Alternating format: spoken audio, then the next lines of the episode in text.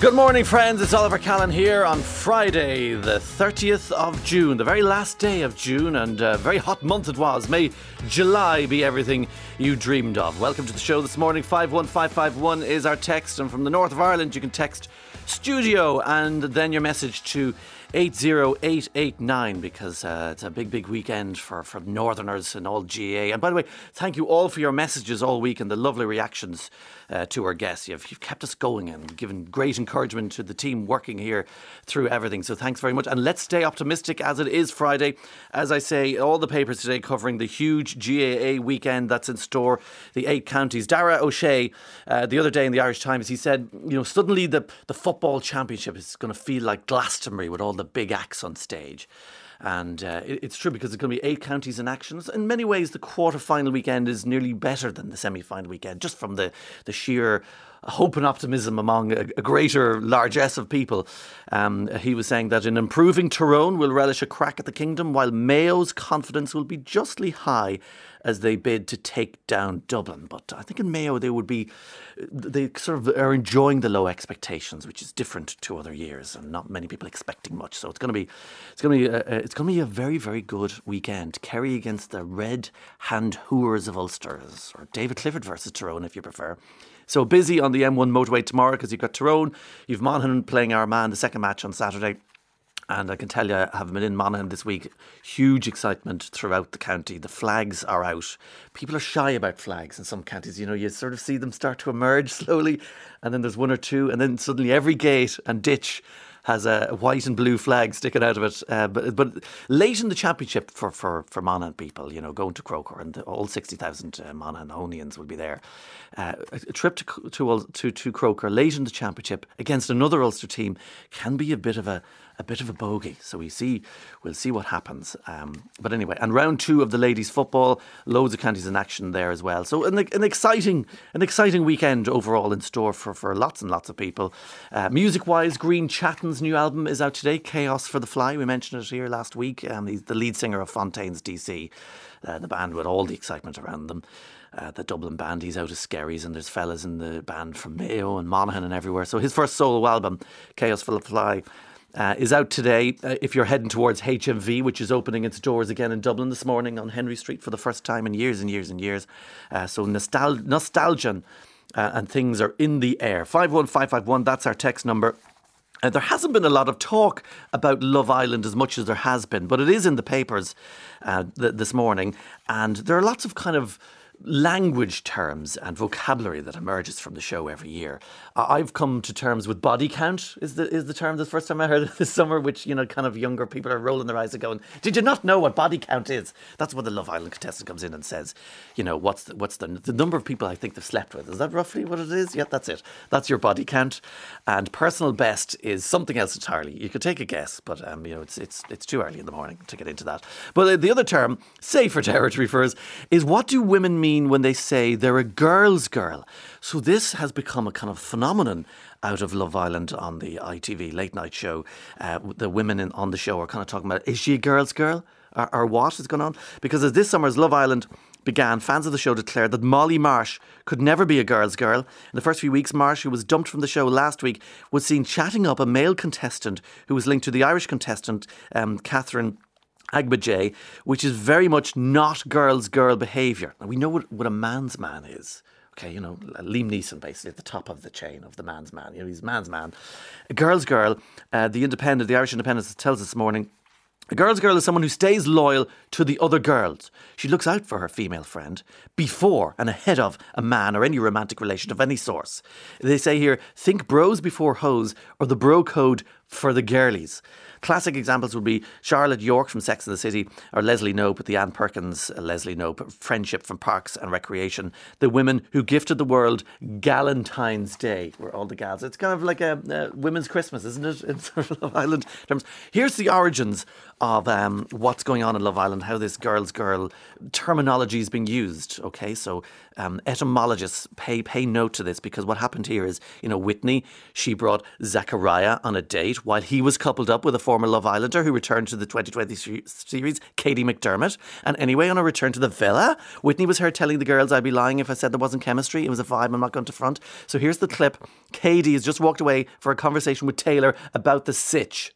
It's such a weird situation. Yeah, no, babe, come here. Like, I don't even care. I know. It's I just. know. I feel like Whitney needs to pull you for attraction. I, and she's actually being smug about it. It's making me feel awkward. I fully get you because coming in as a bombshell is hard because you're trying to make friends with the girls, you're trying to settle in. I feel like this one is on her to pull you and just be like, Kady, if she's a like you know girl's girl, what girl? Which she says she is. Which and just be honest about how it went, and you two need to be able to chat because if anything gets lost in translation, You just got to be honest whether you're a girl's girl or not. Are you a girl's girl? 51551, that's the text number. Actually, we might as well go straight to my uh, Dolly Parton story. Where did I put Dolly Parton? She's in the news today. Oh, it's slightly kind of uh, nearly related to it, but uh, anyway, we'll come to the. Dolly Parton. Okay, is Dolly Parton a girl's girl? I would have said yes. We'll come to Dolly. She has her answer on that in a minute. Uh, but uh, more importantly, she's in the news today because she says she doesn't want to be brought back as a hologram, you know, because you've had all those uh, live shows, in inverted commas, with uh, holograms of Elvis, Michael Jackson, Tupac. They've given their fans so called live shows even after their deaths. But Dolly Parton said, That's not for me. I don't want any artificial intelligence to keep my soul grounded on earth uh, once she has departed. Dolly is 77. She seemed ambivalent about living on in virtual form in the future. When asked about it at a press conference in London, I think I've got a great body of work behind. I've decided how much of that high tech stuff I want to be involved in because I don't want to leave myself here on this earth. And so she says, I'll be around, but she doesn't want anything artificial. She said, and then she started joking, said everything about her is artificial anyway, adding that the trick to looking good at her age was good doctors, good makeup, and good lighting. Uh, and you've digital versions of ABBA's younger selves, even though they're still alive uh, singing and dancing to their big hits uh, in East London at the moment. Mick Jagger said virtual concert technology will keep them going after he's uh, dead as well. And to secure the legacy, it's an obsession of securing the legacy. But more importantly, um, in this press conference, she was asked what it's like being a woman in the industry. So, do we think Dolly Parton is a girl's girl? Come on, Dolly. I look like a woman, but I think like a man. Only because I grew up in a house full of brothers. My dad, my uncles loved men, loved men, but I never feel out of place. Sometimes I'm the only woman in a whole boardroom, but I always just say, get past the boobs, get past the everything else. Everything else. Ah, Dolly. you know, Dolly just Dolly, isn't she? She's a woman out on her own. Um, oh, we, we were speaking about Egypt earlier in the week, and uh, do you remember the tourists in Italy who caused outrage in Italy because they carved their initials into the uh, into the Colosseum and posted the photographs from the back of their head, and everyone's going, "We need to name and shame these." The Italians called out to the world and said, "Name and shame." Well, the Telegraph across the water tells us that the tourists who carved names into the Colosseum has been revealed. The British fitness trainer. Um, he caused outrage, as we know. He was captured on film by a fellow, fellow holidaymaker etching his name and that of his girlfriend's into the brick walls of the ancient Roman monument using a set of keys to carve the words Ivan plus Haley 2023 in full view of, of horrified visitors. Anyway, the footage emerged and he has now been identified as Ivan Dimitrov. He's 27, a fitness instructor, of course he is, with a man bun. Of course he does have one of those delivery driver, Originally from Bulgaria, but lives in Bristol now. And uh, the, the Telegraph, well, the Telegraph calling him a, a British person, and. Um, he, it came to light because he'd posted videos of himself doing his fitness thing online, and then people started replying, "Well, is that how you transformed the Colosseum too, transforming your body and so on?" But the Italians have said we will find them through the normal channels of international police cooperation, and there will be a trial. Whew, chills there. Institutional corruption for the Italians? No problem. Carve your names and initials, names into the Colosseum. We will find you. We will find you, and we will get you in the kind of a Russell Crowish thing. Um, in better news, better news, yes, better news. Um, the journal.ie tells us that New Zealand has become the first country in the world to ban those little thin, flimsy plastic bags that you use for your fruit and vegetables in supermarkets, like a, a complete ban across the country. Uh, the ban will extend also to plastic straws and plastic cutlery as the government there expands a campaign against single use plastics as it started in 2019 when they banned the thicker plastic carrier bags that are used to carry shopping home. Uh, so New Zealand produces too much waste, they said. The Environment Minister said, uh, too much plastic waste, time to get rid of it. The bag ban they brought in four years ago has already prevented a billion plastic bags from being used in New Zealand. And this new ban on the thin bags, which comes into force on Saturday, will add further reduction of 150 million bags per year. Now, this already causes me a little bit of panic because I have the bags for life. But there's always an occasion where you kind of unplanned trip to a supermarket and then you're in there going, oh, oh what am I going to do? I don't have any bags. And I run to the fruit and veg tiny bags and I fill unbelievable amounts of uh, produce in those tiny little bags, which you have to be careful because if you put anything with a particular hard uh, plastic edge wrapper, it's going to rip it and you have to kind of run to the car. But um, th- those days are coming to an end. They're coming to an end via New Zealand, who are always slightly ahead of what's really coming for the rest of us. Um, now, hopping back to Glastonbury for, for, for a few seconds, uh, there's an act called Billy No Mates. And uh, who is Billy Nomates? Well, she's a she's a she's a performer. Tor Maries is her real name. She's from Leicester in England. She turned 33 in May of this year. She released her first studio album entitled Billy Nomates, and uh, she's got two albums out now. And she was performing uh, in Glastonbury, like the Arctic Monkeys and so on. And um, she adopted her stage name after being called Billy Nomates by a complete stranger at an earlier gig. And she rose to prominence a couple of years ago. She got attention on BBC's Radio 6 Music, where the kind of music heavies decide to go and listen and they kind of judge each other and taste the music and so on. And she's described her music as no wave. But, uh, but people have said, no, no, we're putting labels on you. It's indie and post punk. That's who you are. Well, why is she in the news? She was receiving end of unbelievable abuse after her performance um, in Glastonbury because the reports suggest much of the criticism being posted about, uh, about her online was because of the lack of a live band. She sings live to backing tracks, you know, as you do, but she. Um, she, she, there was footage posted on BBC Six, BBC Radio 6's social media channels, and everyone just kind of replied, you know, basically the kind of bad dads who listen to Radio 6, who are the gatekeepers of music. You know, the people who kind of consider themselves the gatekeepers. They decide uh, who's allowed to come into the community or call themselves an artist. People sitting at home, as opposed to actually getting up on stage and singing like Billy No Mates is doing. Um, she got, she's the, the level of personal abuse um, for going to work today is insane, she says. I've asked for all the footage to be removed, which BBC Radio 6 promptly did. She says, I know it's not for everyone what I do. I know lots of people don't rate me, but the level of personal abuse on the page is too much. There will be no more shows after this summer, she said.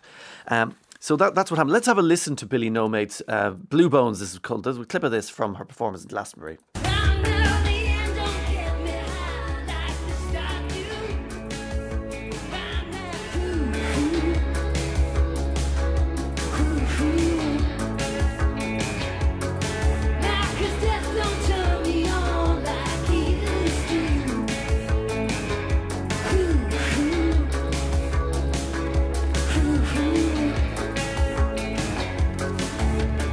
There she is. That's Billy No Mates uh, working, working as hard as she can.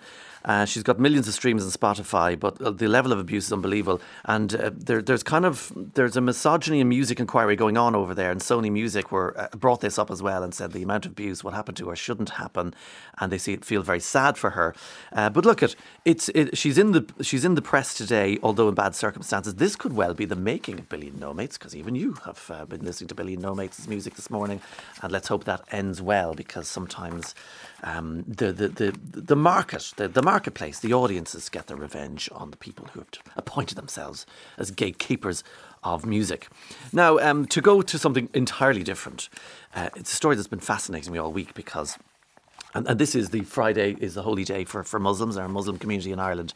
But the the annual Hajj pilgrimage has been happening in Saudi Arabia all this week, and it's the biggest ever.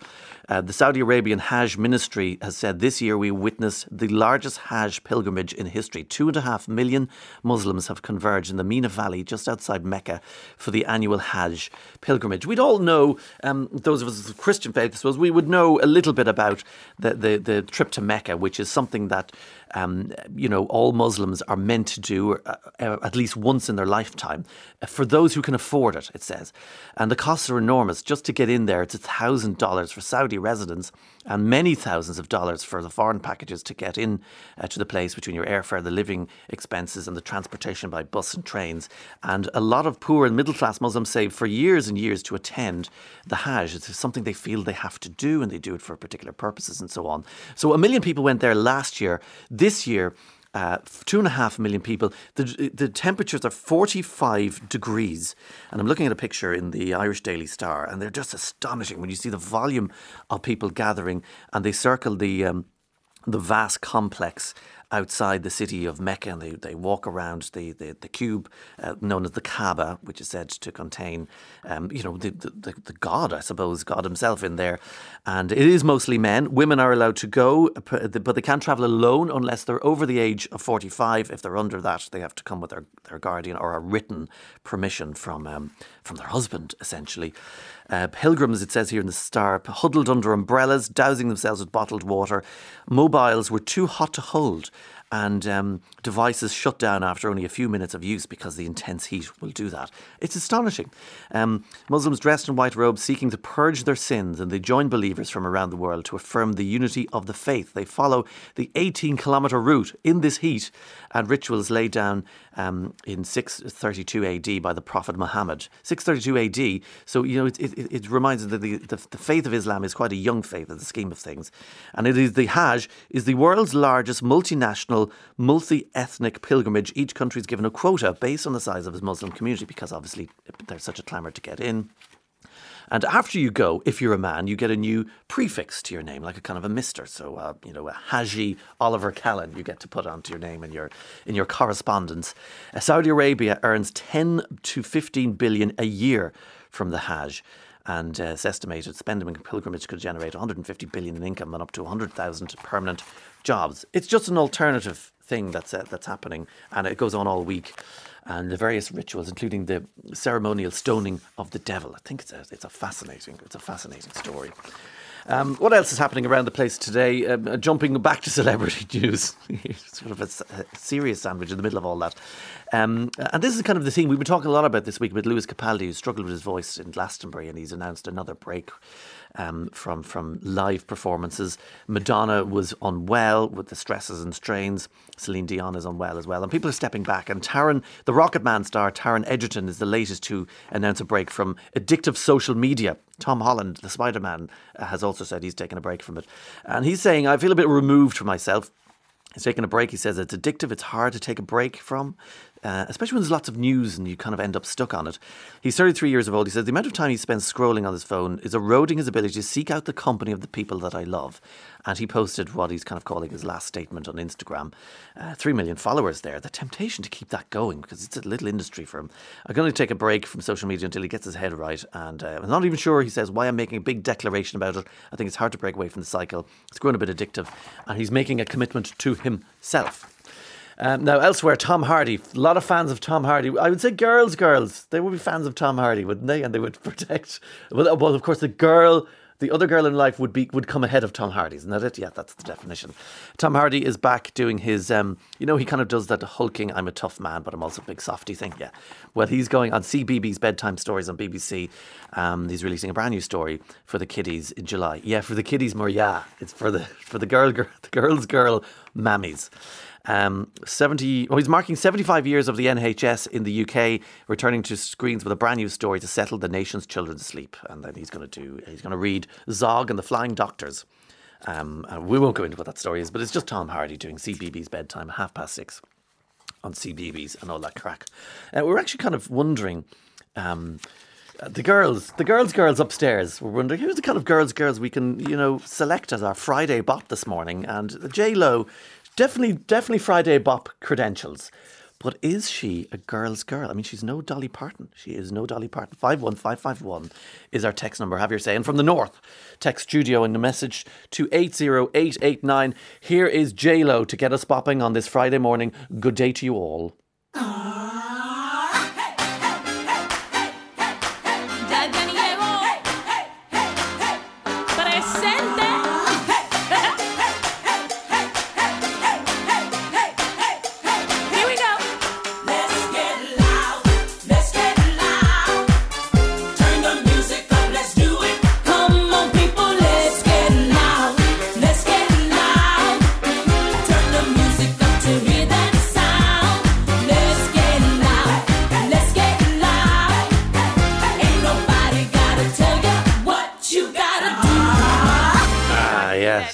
That's, that's J Lo there. The, very much the Latinas girls' girl. Is that fair to say? Yes, that's a good. Oh, that's a summer bob. 1999. Is that when you said it came out?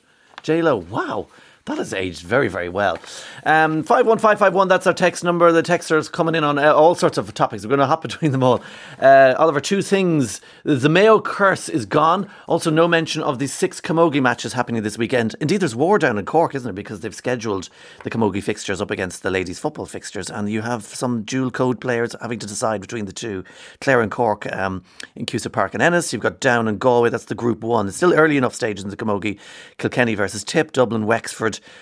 Waterford, Antrim, Offaly, and Limerick, um, the the Glen Dimplex All Ireland Camogie Championship. So that is a, it is a hopping. It's a hopping weekend. Um, on the shopping situation, the plastic bags being banned in New Zealand for the uh, fruit and vegetables. A little tip: use cardboard boxes for shopping if you've no bag with you. They work a treat, and they are usually lying around in the supermarket. Yes, I try to do this all the time, but it's not. I always find it, down the country they're more available than they are in the kind of the bigger supermarkets in Dublin because obviously it's just much busier. O'Gorman's and Carrick Cross will always give you a, a cardboard box to bring your stuff home, for example, and you won't be rooting around for fruit and veg bags and all that. Uh, and stuff I didn't know from the texters, uh, always educating me on this show. Rwanda outright banned the use of plastic bags in 2008. It's a bit ago. There is a notice on Visit Rwanda for tourists which say please refrain from bringing any plastic bags to Rwanda, banned by law since 2008, since plastic bags, uh, any plastic bags in your luggage will be confiscated at the airport or other points of entry. Isn't that that's a fascinating one? And another text says uh, plastic bags they've been banned in Kenya for many many years. Passengers arriving by air are even asked to leave their plastic bags on board as they would be confiscated upon arrival. Same thing in Rwanda. As just remind us, says Isabel Pronzinski, who's texting us from Nairobi of all places. Fascinating, amazing stuff. Uh, Swans and Naas will give you the cardboard box to bring home your shopping as well. That's the text in there on the plastic bags. Thanks for the tip about Billy No Mates. I never heard about her before, but I've just decided to follow her on Spotify, says Sean. You see, this could be the making of her when people discover uh, why are, are, are all these weird dads on uh, BBC Radio 6 uh, being so nasty about it. Um, Love Island. Okay, Love Island should be called Fake Island. The girls have false boobs, false eyelashes, false hair, etc. They don't need all this, as they are lovely as they are says Jane, who said, By the way, I'm a girl's girl. I like what you're saying, Jane, but at the same time, Love Island does feel like it's kind of the women are getting the revenge for all the previous reality TV series that have kind of happened and exploited them. I feel in a way, you know, we'll find out because there will be a college course on Love Island at some stage. There's no doubt because there's college courses and everything. Uh, in Cork in the early 60s, there was a man called Hadji Bey. He was a confectioner. He had his name because, as we've now learned, he visited Mecca, says Frank uh, Golden. And um, uh, Jack says there's a fancy Irish brand of Turkish delight called Hadji Bey's. Oh, is that really okay? So uh, I'm learning all sorts of things about the world today. Actually, I need to give this a mention uh, because if you're in around Dublin this July, there's a really interesting photography exhibition on the City Assembly House. It's on South William Street there in Dublin. It's called Wind Up, and this is a lifetime retrospective of acclaimed photographer Susan Wood and all her work featuring some of the most famous faces of the 20th century across seven decades. And the images were gathered from Susan Wood's extensive archive taken from what's been described as versatile life behind the camera lens. So you'll find all the actors, the big names, artists, musicians, politicians, models, authors, all those from, from the kind of golden age and era. She's American based, but she's strong Irish connections, and the exhibition is called Wind Up. It's well worth a visit. It's going to run until nearly the end of July there. City Assembly House, South William Street in Dublin. So please enjoy that. And we are, speaking of the golden ages, we're going to go to the golden age of the printing presses and the clatter and the clang and the smells, sights, and sounds of this unique era in Dublin. Um, sort of an era that could almost have been lost were it not for our guests who are coming into studio this morning, um, Harry and Freddie. We're going to talk to them after this break, back after these.